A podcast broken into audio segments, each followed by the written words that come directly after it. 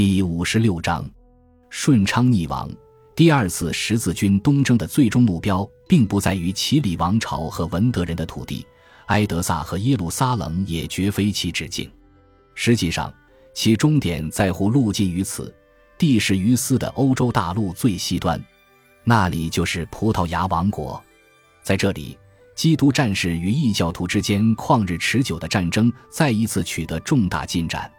斗争的焦点是对里斯本的征服。一一四七年七月，一支十字军大军开拔到这座不幸的城市之前，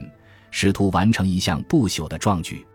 自挪威国王希居尔于十二世纪的第一个十年做客加利西亚以来，来自基督教世界北方和西北方的十字军战士便经常出没于伊比利亚半岛的边缘地带。所有从欧洲西北部到地中海东部的海上旅行者都将这一地区视为一个天然的停留点，既是简单的地理现实使然，也因为口渴的海员需要在驶往敌对的安达卢西亚海岸之前重新补给。一千一百一十二年，一支英格兰海盗兼朝圣者舰队在前往耶路撒冷的途中与加利西亚停留，随后便接受拉拢，参与了已故卡斯蒂利亚和莱昂国王阿方索六世的女儿乌拉卡与他的夫君阿拉贡国王斗士阿方索一世的内战。然而，在十二世纪四十年代，圣战武士从拉丁基督教世界更寒冷地区来到此地的行动，已成为一个军事规划而不是简单的偶然事件。他们的到来主要是受到了阿方索恩里克斯的鼓励，这位精力充沛的葡萄牙伯国统治者先后将大帝、创业者和征服者等头衔加入自己的名号中。阿方索·恩里克斯的外公就是大名鼎鼎的阿方索六世，他的母亲特蕾莎是这位基督老将的一个私生女。一千一百二十九年，年仅二十岁左右的阿方索·恩里克斯继承父位，前纲独断，他统治下的葡萄牙伯国由沿海城市波尔图周围呈扇形散开的大片领土组成。这里是最危险的前线国家，被北边的卡斯蒂利亚王国加利西亚地区和南边的穆拉比特王朝领土夹至中间。阿方索志存高远，一方面打算开疆定边，另一方面想将葡萄牙升格为王国，而要完成这两项目标，非得有外界援助不可。意志坚定的阿方索与穆斯林和基督教邻居频频交战，终于在一千一百四十三年得偿所愿，他的王权得到了各方承认。当他于一一三九年七月二十五日摧毁了一支穆拉比特王朝的军队之后，麾下的士兵即称颂他为君主。通过一一四三年十月五日缔结的萨莫拉条约，他的堂兄弟及莱昂国王阿方索七世及一位教廷代表接受了他称王的政治现实。然而，将葡萄牙从一张羊皮纸上承认的君主政体建设成一个稳定的王国是一件更加困难的事情，这在极大程度上有赖于迫使波尔图南部由穆斯林统治的城市和据点屈服。在这样一场战役行动中，里斯本这座位于波尔图以南一百八十英里、塔霍河口内八英里，从而免受大西洋风浪侵害的繁荣港口，成了最大、最有利可图和战略意义最为重要的目标。这是一个守卫森严的港口城市，借海路通商西非各地，沿塔霍河流域连接内陆诸城。一位热情洋溢的盎格鲁诺曼教士，后被推定为一位名叫劳尔的牧师，为一千一百四十七年的里斯本之战留下了详实的记录，还记载了该城系由奥德修斯于古典时代创建的传说。劳尔在他那个时代极注意到里斯本的自然物产种类丰富，鱼类和贝类，大量的鸟类、柑橘类水果和橄榄，盐和蜂蜜，葡萄和石榴，还有居住在那里的六万户家庭都吃不过来的无花果。每值早春时分，塔霍河便向两岸吐出金块，而商人们全年从非洲向这里运来的货物有增无减。在劳尔看来，里斯本堪称整个非洲和欧洲大部分地区最富有的贸易型。当十字军东征的号召于一千一百四十六年发出时，很明显，伊比利亚与埃德萨和耶路撒冷一样，也必然需要被赋予一些内容。从乌尔班二世的时代起，教皇就屡下谕令，确认伊比利亚的十字军战士享有宗教权益。由加里斯多二世于一千一百二十三年召开的第一次拉特兰大公会议，直截了当地声明伊比利亚的十字军运动与东方的圣战具有同样的价值。尤金三世也削归曹随。一一四七年四月，他批准了阿方索七世和热那亚人联合进攻位于半岛最东南部的阿尔梅里亚的计划，并表达了无论在何处他都要打击异教徒的热情。这次进攻于当年夏天按计划进行。而对于葡萄牙境内和境外更远地方的十字军支持者来说，征服里斯本将是完全可以接受的对十字军号召的回应，全当是进行在埃德萨恢复基督教统治的主任务前的一道开胃菜。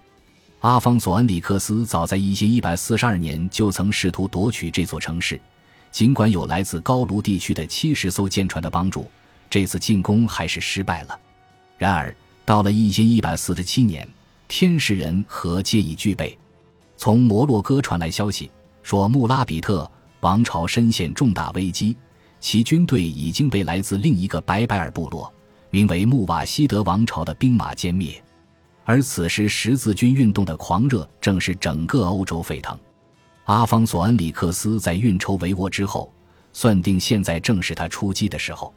随着圣战观念深入人心，成千上万想要成为朝圣者的战士于前一年在英格兰、苏格兰、莱茵兰、佛兰德和诺曼底被鼓动起来，他们的动机基于这样一种认识：与康拉德和路易德陆上行军路线相比，他们将选择一条截然不同但可能更有利可图的道路前往圣地。实际上，他们将效仿希居尔在一一零七至一一零九年的远征，乘船穿越西部地中海到达圣地，一路劫财夺宝。这些新十字军中的很多成员，尤其是那些来自英格兰的新兵，都不是高等贵族出身，而是期望离开这个被内战破坏殆尽的国度的中等阶层。这场内战持续了十多年，被称为无政府时代。只有少数几位英格兰领导者，比如阿齐尔的撒赫尔和亨利德格兰维尔是贵族身份，其他的军官，例如多佛尔的西蒙和南安普顿的维尔兄弟，则都身份低微。这些人几乎没有什么财产可抵押给当地修道院来为自己的圣战筹集资金，沿路抢劫更吸引人，实际上这也是他们唯一的选择。于是一一四七年五月二十三日，来自不列颠群岛和低地国家人数多达一万人的朝圣大军从英格兰南海岸的达特茅斯搭乘一支由一百六十四艘船只组成的大舰队扬帆起航。启程前，他们在彼此之间商定了军规，旨在维持一支由说着多种语言、来自各个领域的成员组成的军队平稳运转。他们认可了非常严厉的法律，比如说一命抵一命和以牙还牙，劳而写道。他们严禁身着锦衣华服于军中招摇。他们规定妇女不得在公开场合露面，每艘船都应该有随船牧师，每个人每周都要进行忏悔，每个星期天都要领圣餐。在经历了一段惊心动魄的旅程之后，期间许多没有经验的水手以为他们能听到赛人在召唤他们走向灭亡。他们于六月十六日抵达波尔图，受到该城主教的迎接，因为阿方索·恩里克斯本人已经率领一支包括葡萄牙圣殿骑士团分队在内的军队先期向里斯本进发。主教向十字军战士们发表了激越昂扬的布道演说，他以教皇谕令、无备先烈的内容为主题，并称赞他们将雨水情欢软乡温语抛诸身后，只留下对故土的痛苦记忆。他说道：朝圣者战士的使命值得这所有的苦痛哀伤，因为他们终将于断瓦残垣中重建伊比利亚的教堂，为他受玷污毁损的形象重披欢欣愉悦的外衣。在海上颠簸数周之后，主教的这番话正好是这些十字军战士所需的精神食粮。在重新补给、振作精神后，他们起航向南，与阿方索·恩里克斯在里斯本会合。他们到达目的地时，正逢天象出现征兆，只见头顶天空之中，隐隐间若有黑白二云阵交相缠斗。各船上下欢声雷动，看吧，上帝与我等同在。敌人的力量被摧毁了。里斯本围城战事于六月底，双方从一开始就恶战连连，穆斯林驻军郊区，御敌于城墙之外，十字军则突入塔霍河，于一小水湾处抢滩登陆。战争持续了三个半月，在此期间，朝圣者战士们体验到了历代十字军战士所熟知的苦难。在正式的军事行动之前，十字军领袖们与阿方索恩里克斯订立了一份契约，保证在将城市移交给国王之前，他们有权在城内纵兵洗劫，并俘虏人质索要赎金，然后他们便上阵杀敌。七月一日，装备了投石索和弓箭的十字军步兵猛攻里斯本郊区，纵火焚毁房屋楼舍，平民们纷纷逃难。在十字军营地之内，围城工程师们，其中包括一名从比萨招募来的专家，开始制造被称为猫楼和猪车的工程塔和防护掩体车，以及巨型投石机。这些武器一旦完成，能以每小时五百发实弹的射速轰击城墙。工兵们则裂地破土，挖掘隧道，目的是摧毁城墙的地基。十字军将领认真考虑了在相互连接的船只上建造一个浮动堡垒的计划，这样可以凭借堡垒上的塔楼从河面上攻击城墙。他们还设立了一个夜间坚守的轮班制度，